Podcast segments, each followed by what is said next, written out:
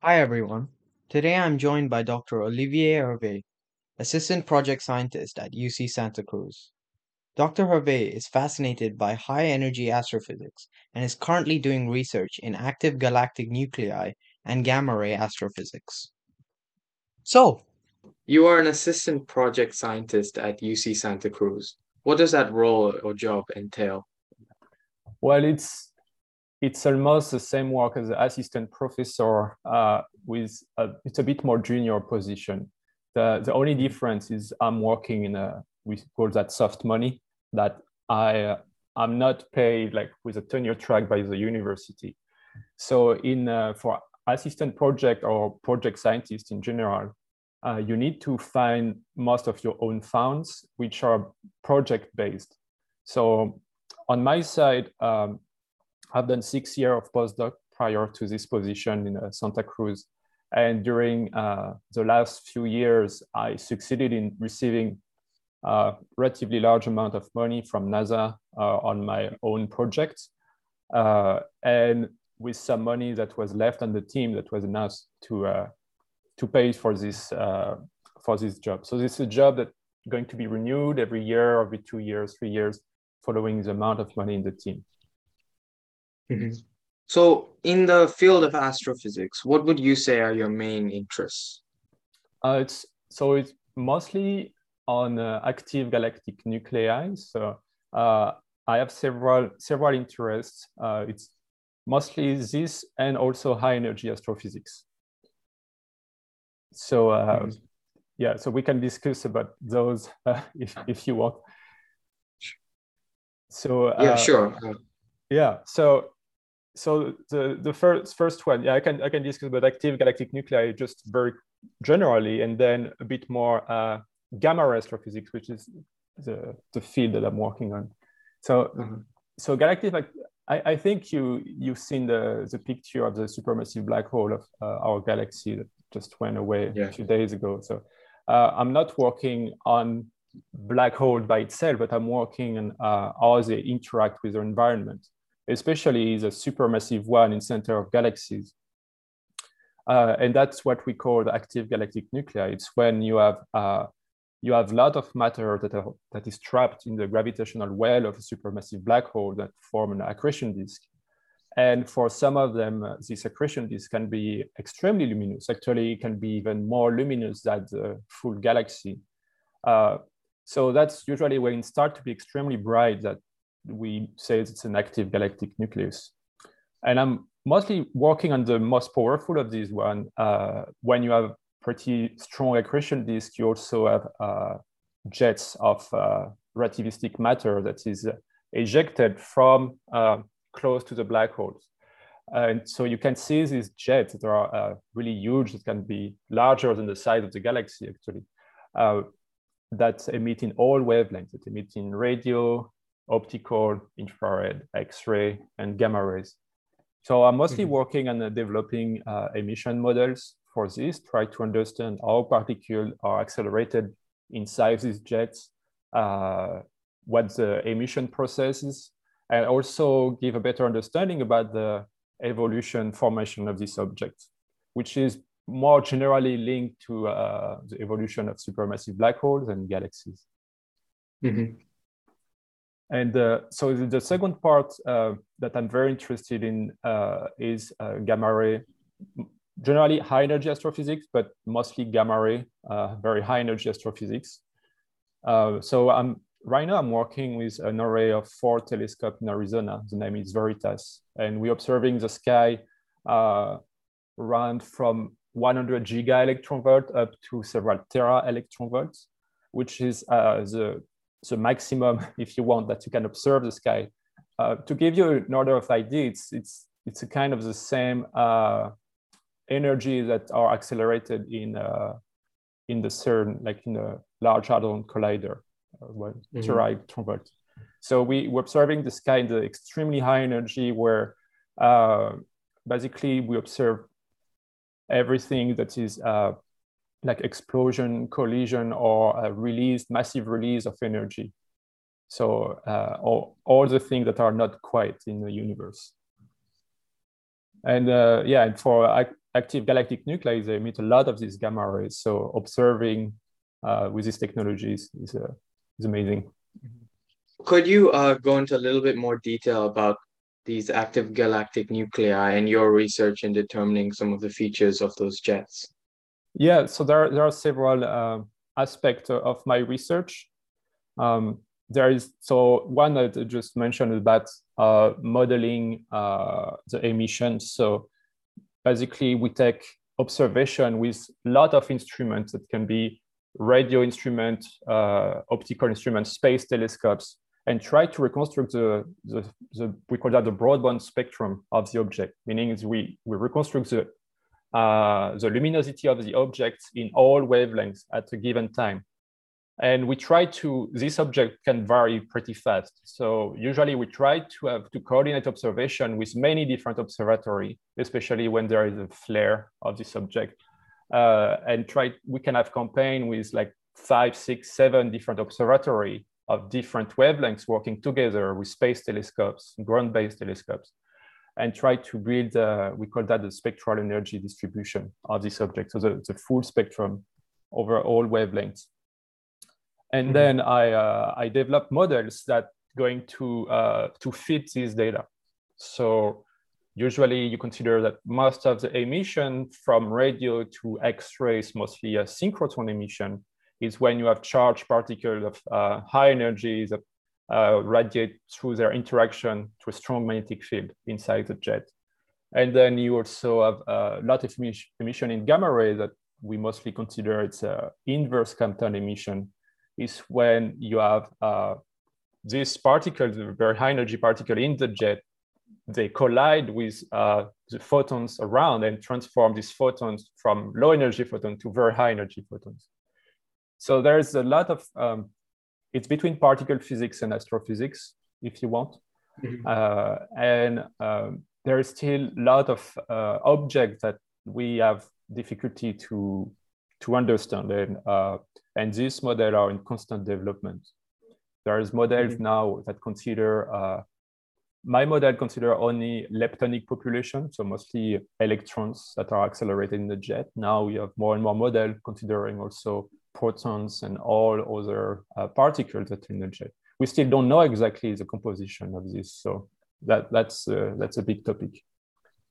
And um, another side is try to understand how the particles are accelerated because here we, we study all the, the emission process, but it's still kind of mystery in some way about how particle can attain this extremely high energy to emit this gamma ray.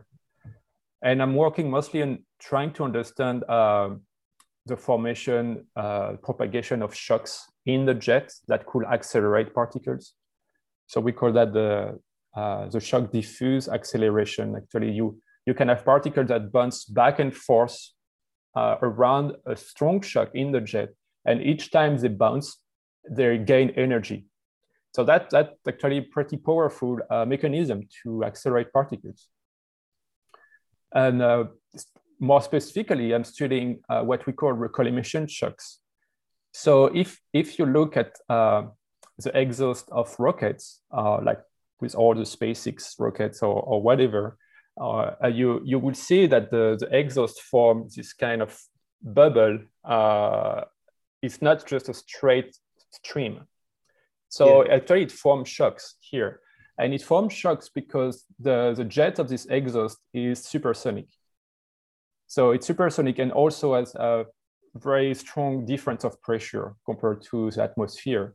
So once you meet these two conditions, you can create a stationary powerful shocks that are usually pretty bright.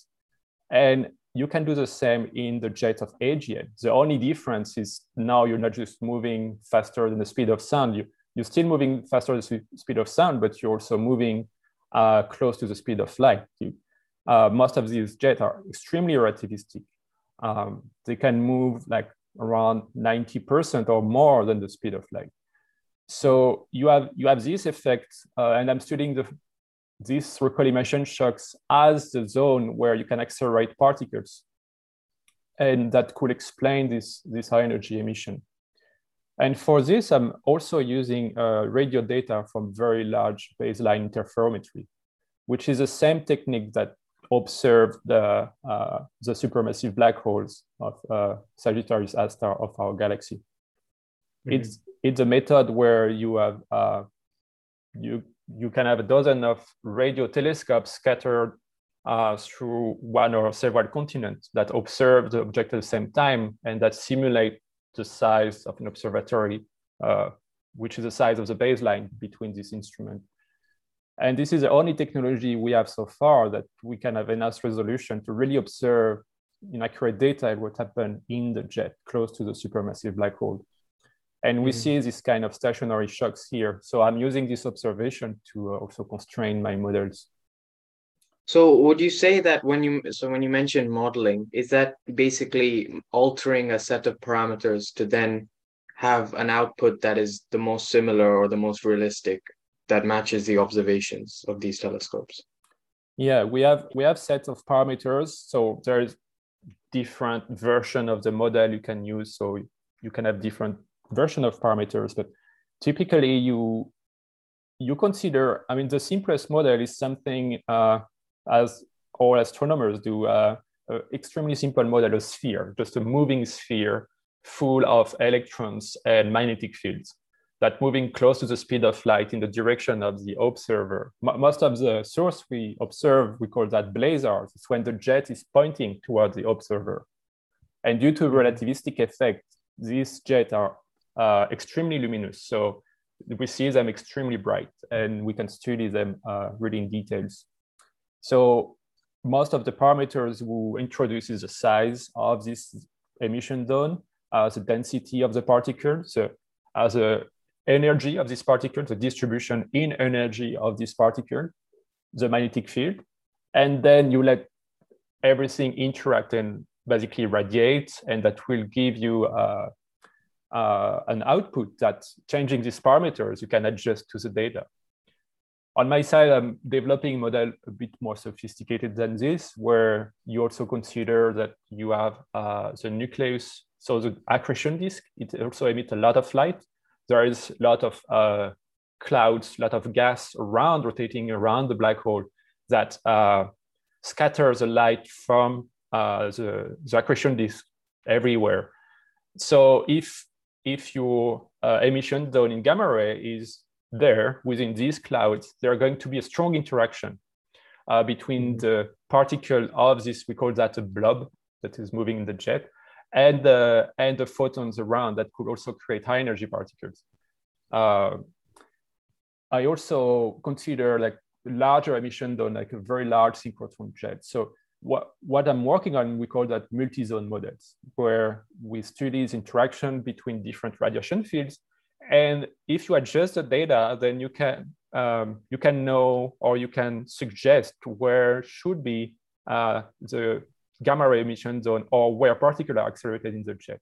There is a lot of discussion still going on. Is it uh, close to, very close to the supermassive black hole? Is, is it very far away in the jet? Um, I mean, like 10 years ago, we everybody were thinking that it was like extremely close to the supermassive black hole, but more and more we have evidence that we could actually have this very bright zone far away in the jet, especially considering this shocks in jet scenario that I'm working on. Mm-hmm. That's very interesting. So, just going to your uh, work with uh, gamma ray astrophysics, is that very linked with your work with AGNs? And is it that you use the gamma rays to then further your work on the AGNs as observations, or, or are you working on two separate things? Uh, it, it's both work uh, it was linked and not linked actually. Um, I, I, I, of course, I try to when I'm uh, doing uh, using gamma rays mostly for for me, but I'm also taking data. Like every every year, I'm going to spend a few weeks in Arizona and taking data with this uh, huge telescope, uh, Veritas. Just to give you an idea, uh, I try to not give you good number, but if I remember correctly, the size of the, the diameter of the telescope is around 15 meter. Um, wow. And there is four, uh, four telescope like this. Wow. And the, the technology of this is, is relatively interesting. And I, I can discuss a few minutes about it because I think you will be interested by that. Uh, so one thing, the, the, gamma ray doesn't reach the, the ground. I mean, it's fortunate for us because if it was reaching the ground, we will be all uh, radiated here. So yeah. that would be pretty bad news. So you cannot detect gamma ray on the ground directly uh, unless you're extremely high in the atmosphere. But uh, these gamma ray of extremely high energy, when they arrive in the atmosphere, uh, they're going to interact with a particle in the atmosphere and basically disintegrate in secondary charged particles, especially gamma rays, they, they will uh, disintegrate in electron and positron pair, the antiparticle of electrons. And these particles are still extremely high energy and they're relativistic. So they're moving faster than the speed of light in the atmosphere. So you have this mm-hmm. secondary particle that will create secondary gamma ray that will create another generation of secondary particles. We call that uh, a showers of particles. And these particles, up to the end of the shower, when all the energy is uh, vanished in the atmosphere, they're moving faster than the speed of light in the atmosphere because you have an index of refraction in the atmosphere, making that the speed of light moving slower than in the vacuum. So when you move faster than the speed of light in a medium, you have this very interesting effect uh, called Cherenkov light. It's the same effect that if you're moving faster than the speed of sound, you know, you have a you have a sonic boom following a yeah. plane, for example. So here you have a like you have a light boom typically. So you have a coherent front of light moving with a particle, and we call that Cherenkov light. And this light, this uh, light boom, if you want, is reaching the ground. So we can observe it with very large telescope. It's extremely faint light. That's why we need super large surface uh, of, of mirror to observe this. Another challenge is this light only lasts for a few nanoseconds. So you need to take a picture of it just with exposure time of few nanoseconds. Mm-hmm. Uh, so the camera are just, uh, it's extremely complicated. These are more particle detector or photo multiplicator, uh, the name of this camera. It's, uh, uh, it's very interesting technology. And another challenge is at least at relatively low energy in in our instrument we have like uh, much more cosmic rays than gamma ray like a factor of thousand more of protons and whatever cosmic ray that arrive on the ground so you need to clean the event on the camera just to select gamma rays uh, and that's we start to have a relatively fancy algorithm and moving more and more toward uh, neural networks and uh, uh even software developed by Google to clean the image, uh, thing like this. So uh, all this mm-hmm. technology is quite uh, quite amazing. So most most of what I'm doing it's for uh, for uh, yeah blazars and quasars, all the AGNs. Uh, but when I'm taking data, I'm taking data for the full community. Mm-hmm it's really incredible how much how precise these instruments have to be to be able to detect these things like a few nanoseconds is just like an incomprehensibly small amount of time for my last question i just wanted to ask you do you think your work you're going to continue working with agns and generally in high energy astrophysics or are you are there other research researches that interest you? Well for for agn i think so. Um, for, for high energy astrophysics, I'm, I'm really convinced I will. Uh, because this, this field is really large and uh, is also uh, in full expansion uh, recently, uh, especially now what we call the multi-messenger. Uh, it's where you're not just looking the electromagnetic spectrum, you're also looking other events, like now we have more and more efficient neutrino detectors, now we also start to observe the sky uh, gravitational waves. And all these, I mean, not, not all the phenomenon, but most of them are linked to gamma ray emission also and high energy process. Like, you know, the gravitational waves are collision between black holes or neutron stars. If it's two black holes, you don't really expect gamma rays, but if it's black hole neutron star, true neutron star, you expect to see gamma rays. Uh, and the same for neutrino. Neutrino are extremely interesting, and we start to have hints of a quasar that could emit neutrino. Um, so I, am very convinced that it's going to develop much more. And actually, we're right now we're building the largest Cherenkov telescope array uh, in the world. The name is CTA. It's going to be two array of telescope in the two two hemisphere to uh, to monitor the full sky. We're going to be one array uh, in the Canary Island near Morocco and one in uh, in Chile. And this, yeah, this is a European uh, and the US also is involved in this project. It's, it's really huge project and should uh, enter in service like in uh, three, four years from now. And uh, yeah, that, that would really change our view on the high energy sky. So I have mm-hmm. pretty uh, interesting future, I would say. Maybe not me personally, but the field of high energy. Great. Well, Thank you again for speaking to me. Uh, this was really interesting, and high energy astrophysics is definitely something that appears to be cutting edge. Thank you.